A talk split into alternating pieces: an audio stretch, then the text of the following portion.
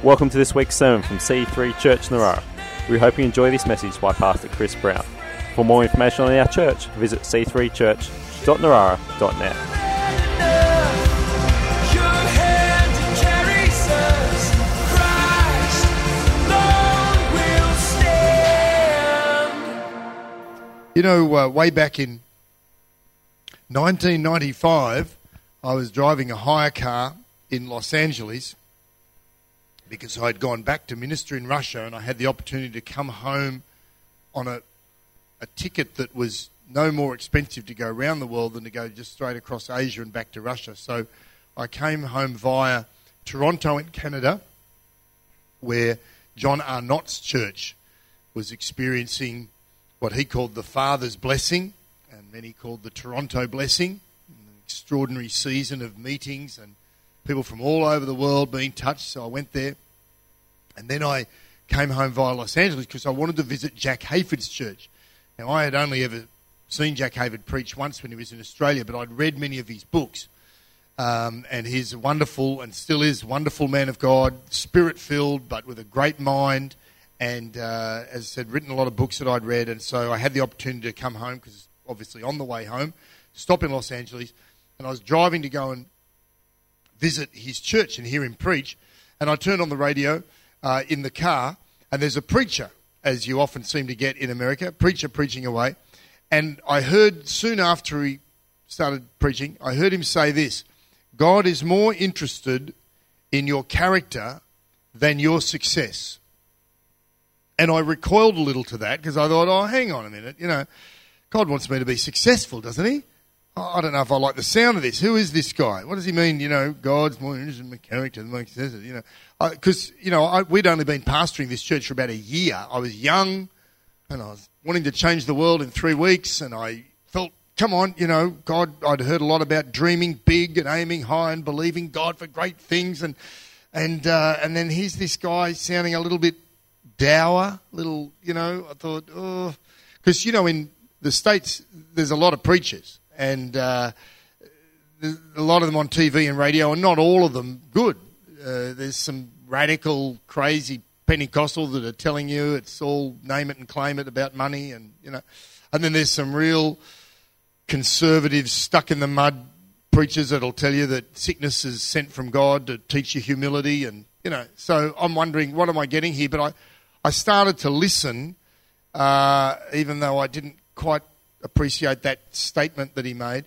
Um, and I, as I listened, I realised he's making some good points and he's backing them up with scripture. And over the next 20, 30 minutes, I was totally convinced he's, he's building a great case for this statement. And I really took it on board and thought, you're right. God really is more interested in my character than my success and uh, and God, you know, it's much more important for, for that, for what He's doing on the inside of me. I realise that. And then, sure enough, the preacher finished, and the announcer comes on and says, "That was Pastor Jack Hayford from Church on the Way."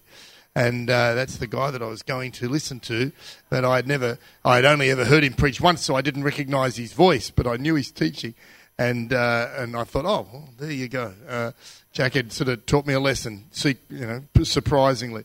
And uh, the fact is, God does want us to grow in our character, uh, to grow on the inside, to grow with spiritual maturity. Uh, and He's just not that concerned about what we might consider uh, what is really successful. He doesn't really mind what kind of job you do or what your bank balance is or how much you can bench press at the gym or how good looking you are or how many friends you got on Facebook and the car you drive and you know all those sorts of things that uh, we might consider the measures of success, but they're just not that important because none of those things that I mentioned are really are, are going to last long term. The money, the position you've got in the company or the organisation, your achievements, your trophies, your awards, the plaques on the wall, the size of your, your house, the number of houses, whatever. It's all those trappings look like a successful life, but none of them are heading off into eternity. But you are. Your, and not even your body, but deep inside who you are, your character, your spirit, your soul. Uh, and so that's why it's important to think what's going on on the inside of my life and live out of that, not just the trappings or the externals. Timothy Keller says this most people base their inner life on their outward circumstances. Their inner peace is based on other people's valuation of them and on their social status, their prosperity, and their performance. Christians sadly do this as much as anyone. The Bible, however, teaches that for believers, it should be the other way around. Otherwise, we will be whiplashed by how things are going on in the world. So, we started talking about this last week that rather than allowing what's going on in the world to influence too much, we were talking, we're talking about living from the inside out. Uh, so that our as our character grows, as we can be strong uh, and and and sweet and settled and stable, kind of on the inside, then we're not just going to be stable enough to withstand the winds and the storms of the world that it doesn't throw us, but um, we can bring what's healthy on the inside to actually influence the world around us, to touch people, to have so much, you know, joy and peace and love and gifts and abilities that God's put on the inside of us coming out to touch lives and bring blessing to them and then also bring glory to God and build his kingdom.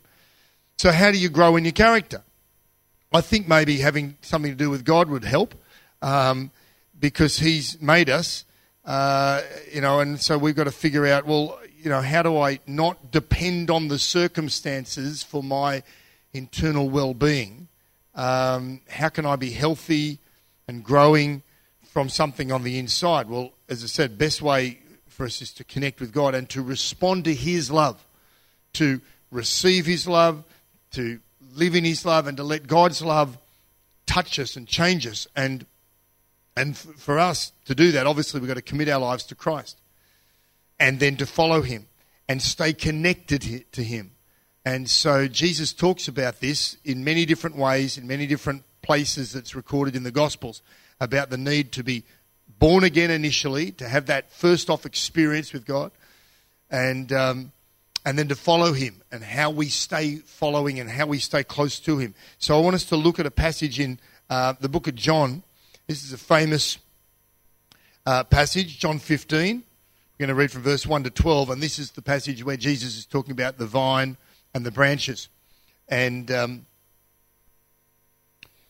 and um, there it is. Uh, it's up on the screen. So this is the NLT uh, version.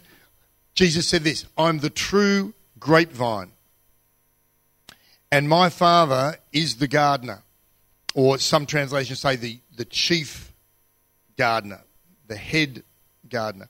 He cuts off every branch of mine that doesn't produce fruit. And he prunes the branches that do bear fruit so they will produce even more. You have already been pruned and you're purified by the message I've given you. Remain in me and I will remain in you. For a branch cannot produce fruit if it's severed from the vine. And you cannot be fruitful unless you remain in me. Yes, I am the vine you are the branches. Those who remain in me and I in them will produce much fruit. For apart from me, you can do nothing.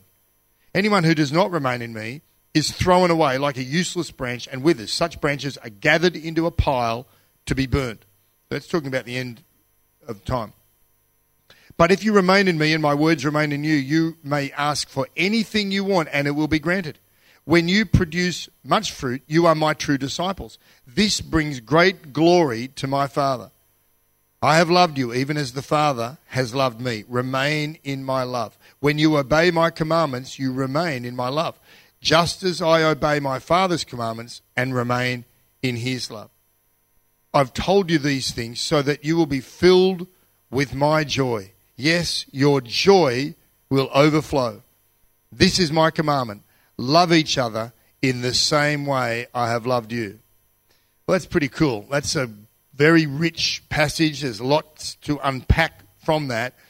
And we won't have time to get it all out today, but let's just notice the word remain there. Or perhaps your Bible, the more traditional rendering of that Greek word, is in English the word abide.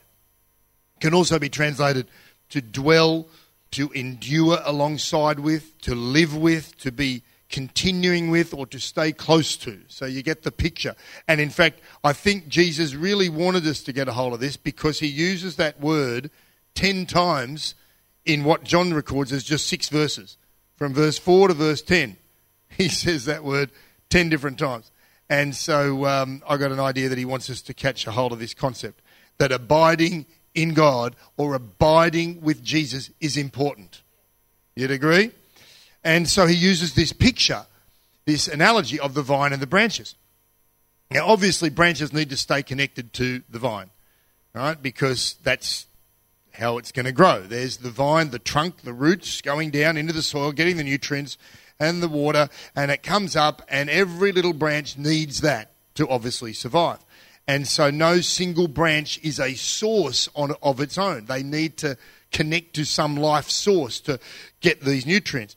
And, um, and of course, Jesus says, I'm the true grapevine. I'm the true vine.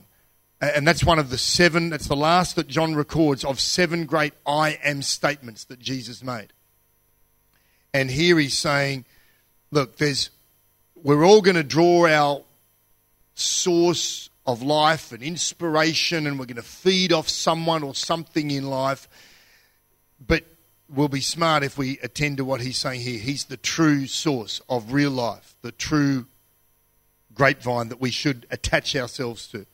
Uh, and it's a big study in itself, but you know, the, the vine is often used to describe Israel, uh, going way back into the Old Testament.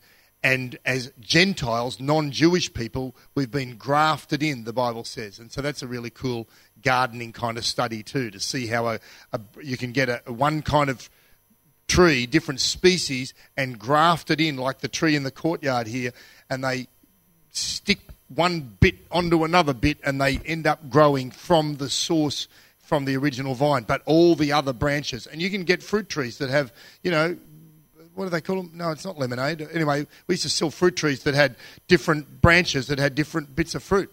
It's crazy, and uh, all but all getting the same nutrients from the original branch or um, root stock. And so here's Jesus offering us the opportunity to, to abide with him, to connect with him, and, and to make that connection. And of course, we all have that choice. That's the, the free will, whether we want to or not. Um, and notice that, you know, when he commands us to love one another at the end of that passage that I read, that's really only possible if we are doing this abiding with him because I don't know about you. In fact, I do know a little bit about you, human condition. I think I, think I could say for all of us, we're going to run out of love ourselves, our own source of love, to properly love all the people that God calls us to. And not just our loved ones, but as Jesus calls us to love everybody, even those that aren't that nice to you. And so we need a pretty rich, deep source of love as He calls us. He commands us to love. But we need to draw on His source of love, and we do that when we're connected to Him. And then, interestingly, you look on a vine, you've got branches that are then connected to each other, not directly, but because of the vine in the middle. And so that's a wonderful picture of the church. You can have branches way out over here, way out over there. Different personality, totally different outlook on life, different fashion sense, different age, different background, all sorts of differences and yet still in unity, still in harmony, still part of the same living organism because they're connected to the main vine, not connected to each other. You can snap off two branches and stick them together and they're still going to just die together. And, uh, and that can happen in life too. People can just be connected to each other, but there's this life source that Jesus offers. And uh, isn't that cool that wherever you're at in life and come from and all that, in the church there's this wonderful mix of. Every, we had someone up here a little while ago saying they were blessed in this particular church at the different age groups that they see.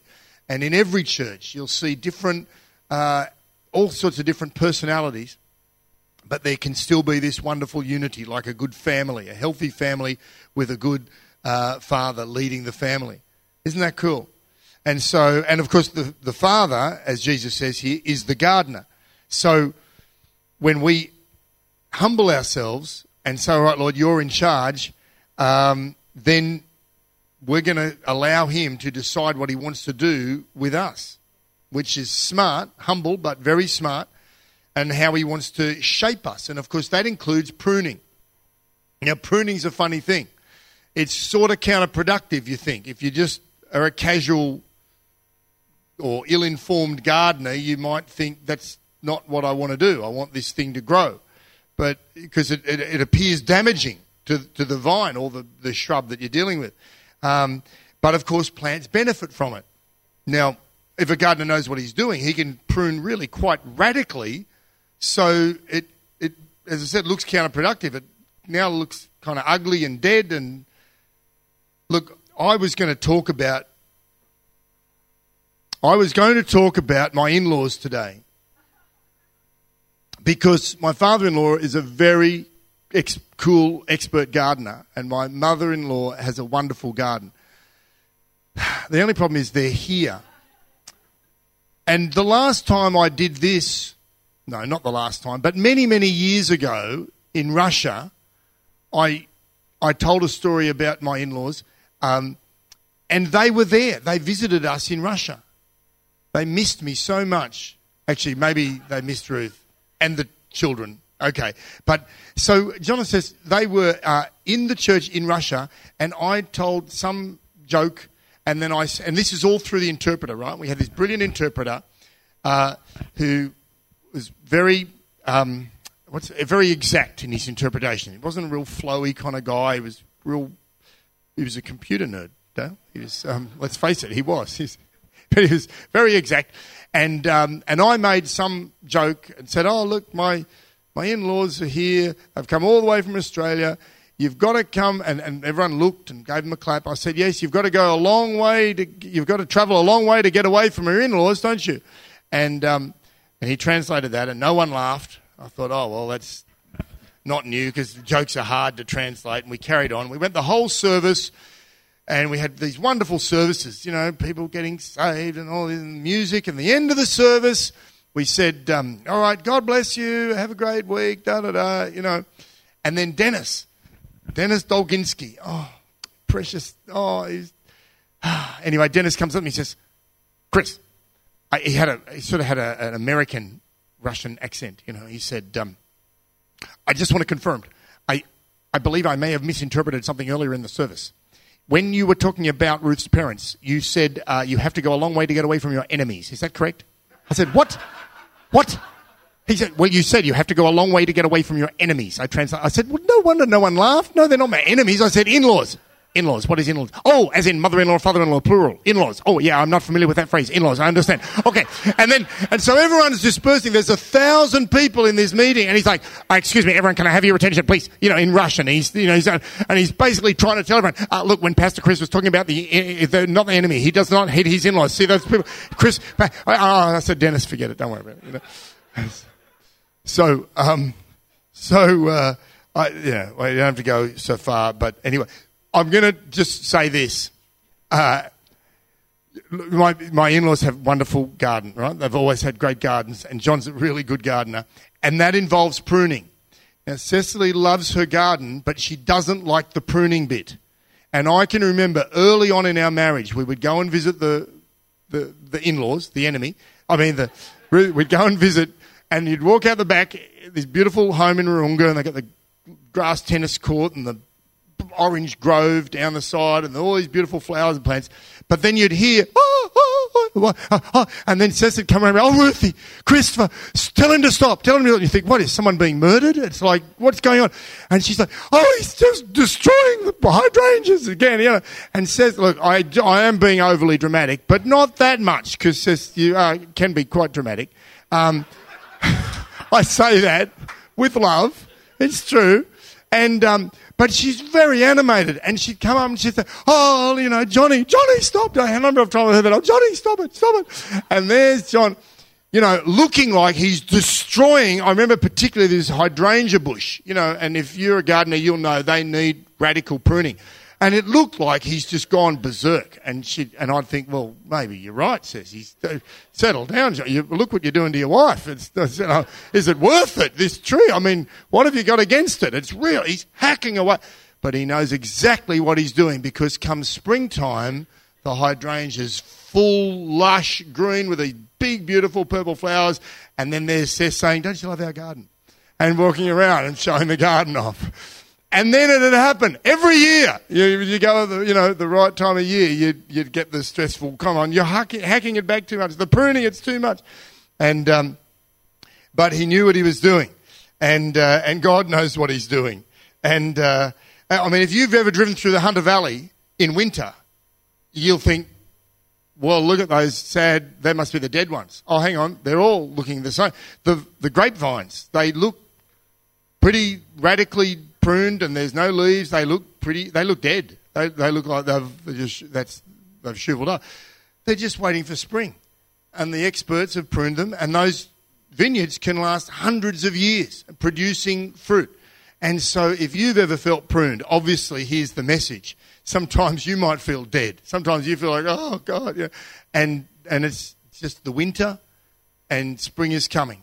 And if you're in God's hands, there may be some discipline. There may be something that's been cut back, something that you would have liked to grow.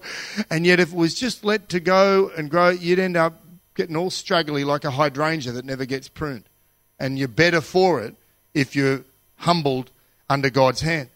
And so, um, and to emphasize the need for us to abide in God, Jesus makes this radical statement in verse 5. He says, Apart from me, you can do nothing. That's a strong statement. Because I don't know about you, I sort of think, well, hang on a minute, I can do some things. You know, we know that's true of the branches. If you cut them off from a vine, obviously they're going to die. Well, he's saying, yeah, it's pretty much the same. Because nothing that you do will have eternal worth. Nothing's really going to be valuable in the long run. It's the same as saying, pretty much, well, you can do nothing. And uh, that's, well, you could say that's a bit hard to take. It's a bit disheartening. Or you can just take it on board as being kind of sobering and humbling and reminding you, yeah, okay, I really need to rely on God. This is going to be a good thing, just like the pruning eventually will be a good thing. Because this touches on the issue of surrender, on the fact that we have a choice. You can live your life just the way you want to. You can, you can run around, organize everything yourself, and no one's going to stop you. God Himself is not going to step in. Or you can realize that you are desperately in need of God's love and grace and forgiveness and guidance and strength, so that then you admit that you are relatively hopeless and helpless and without Him, and so then you reach out and say, Okay, I surrender to you, Lord, and I will abide with you and in you, and I'll receive all that I really need from you. And this is then part of, or the beginnings of, a life that is living from the inside out, not just relying on what I can do or what I can get my hands on that's on the outside, but on what God's doing on the inside. Ole Hallesby was a Norwegian pastor and author, and he wrote a book on prayer, and not surprisingly, he called the book Prayer, uh, which I thought was typically uh, Scandinavian of him. Um, he made this observation as far as I can see, prayer has been ordained only for the helpless. Only he who is helpless can truly pray. Listen, my friend, your helplessness is your best prayer. It calls from your heart to the heart of God with greater effect than all your uttered pleas. He hears it from the very moment that you are seized with helplessness and he becomes actively engaged at once in hearing and answering the prayer of your helplessness. I thought that is well said. That's quite strong. But again, if you've ever felt helpless or weak or useless, that's not a bad thing. In fact, that's kind of a good thing because that's, that's a good place to approach God from. That's the perfect position from where you can reach out, connect, and abide with Him rather than being full of pride and you know, you can you can hook onto God and salvation and His world and be in church and all that, ah, but we can still just be prideful, and that will repel the work that God wants to do inside us. And Paul knew this. Paul the Apostle said to the Corinthians, I delight in my weaknesses. and in the insults and in the hardships and in the persecutions and in the, in the difficulties. For when I am weak, then I am strong. Isn't that a cool irony? In admitting his weakness, he then makes room for God's power to come in and strengthen him. And too many people are too afraid of admitting their weakness, and so they stay all stroppy and prideful and ultimately much weaker than they would be if they admitted their weakness and then had God's strength come and flow and are strong in the Lord and in his mighty power. Isn't that cool? So let me mention one other guy and then we'll come to a close in the next hour. Henry Lyte um, was, uh, was born in Britain, 1793, at a time of turmoil. They were at war with France at the time. At the age of five, his family moved um, to where his father was posted in the army to put down the Irish rebellion. And uh, his father then left, abandoned the family. He was close, young Henry was close to his mother, who was very godly, but at the same time he was sent to boarding school, so that was tough for him. Then his mother died. Then his only other sibling, his younger brother, died. And so at the age of nine, he was now completely alone in the world without any means of support except for the Lord. But God looked after him. A godly man who was a minister and, in fact, the principal of the school that he was at sponsored him and became he became sort of unofficially adopted into this family and paid for his schooling. He studied hard. He earned a scholarship to university. He trained for the ministry, became a pastor, and he went on to serve in one church for 23 years, even though he struggled with ill health. So he was making something of his life because he was learning to abide in the Lord, and he studied and worked. But his, as I said, he, he struggled for a long time. He was um, sick, and in fact, he was dying of tuberculosis. Uh, and he was in, he was inspired to write a hymn called "Abide with Me." And some of our more mature people here would know it well. And here's a few of the verses that you can tell reflect his position and understanding of the fragility of life that he was experiencing, but also the wonderful grace that's available and the strength that comes from abiding with the Lord. Uh, you may f- be familiar, as I said, with some of these words. Abide with me, he wrote. Fast falls the eventide. The darkness deepens. Lord, with me abide. When other helpers fail and comforts flee, help of the helpless, abide with me. Swift to its close, ebbs out life's little day. Earth's joys grow dim, its glories pass away. Change and decay in all around I see, but thou who changest not, abide with me. I need thy presence every passing hour. What but thy grace can foil the tempter's power? Who like thyself my guide and stay can be? Through cloud and sunshine, Lord, abide with me. And he wrote several other verses. Uh, he wrote that in 1847. He was 54 years old, struggling uh, with sickness, and he finished it on one Sunday that was the uh, same day he gave his final sermon to the parish that he'd served for so many more, so many years, and then he left to go to the continent to try and improve his health. He never made it as far as his destination, Italy, because three weeks after he wrote that, he died. And as I said, he knew what it was like to abide in Jesus, to be connected to the vine. Because, well, he had to because he knew uh, all the other connections he had with the world were coming to an end. And I think that revelation, that realization of the close relationship that's possible that we can have between us and Jesus uh, comes through in his hymn. And the last verse, let me read you this. This was his last verse of that, that uh, song, that poem. Hold thou thy cross before my closing eyes, shine through the gloom and point me to the skies. Heaven's morning breaks and earth's vain shadows flee in life, in life, I should say, in life, in death, O Lord, abide with me.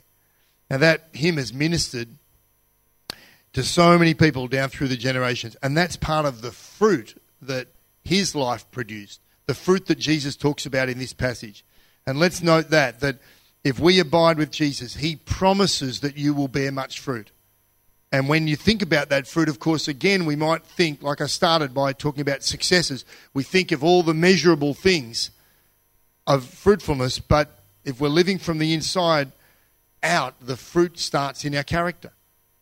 And uh, just as Jack Hayford had said that I quoted before, and, uh, and all the other fruit and the results and the productivity of our life flows out of that, and it'll come naturally according to the gifts God's given you and according to the natural way of living things producing fruit. If our roots are strong and we're getting nutrients and watered and growing, then a tree. Look, I don't hear my orange tree in the backyard groaning and being stressed and worried, saying, Oh, how many oranges this year? Oh, it's not enough. I wish oranges were bigger than that. Look at that orange tree across the other side of the. Look at these oranges. Mine aren't as big. Why can't I have better oranges? Oranges. I wish I had lemons. Why am I only doing oranges? Oh, no. He's just happy. He's just an orange tree. He's not trying to produce anything but oranges. Hello? And he's not looking at the bigger orange tree down the road or the oak tree. Oh, look at that. Or the whole. You know what I'm saying? We worry sometimes and compare ourselves and all, but God calls us just to be well planted and to be abiding in the vine, and then our branch of grapes will naturally be produced for His glory. Amen. So let's decide to abide and uh, and stay fertilized, planted, watered, pruned if necessary. Amen. Praise Him.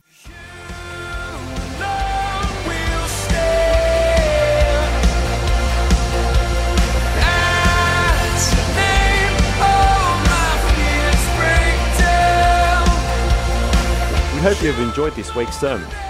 For more information or to contact us, visit c3church.narara.net.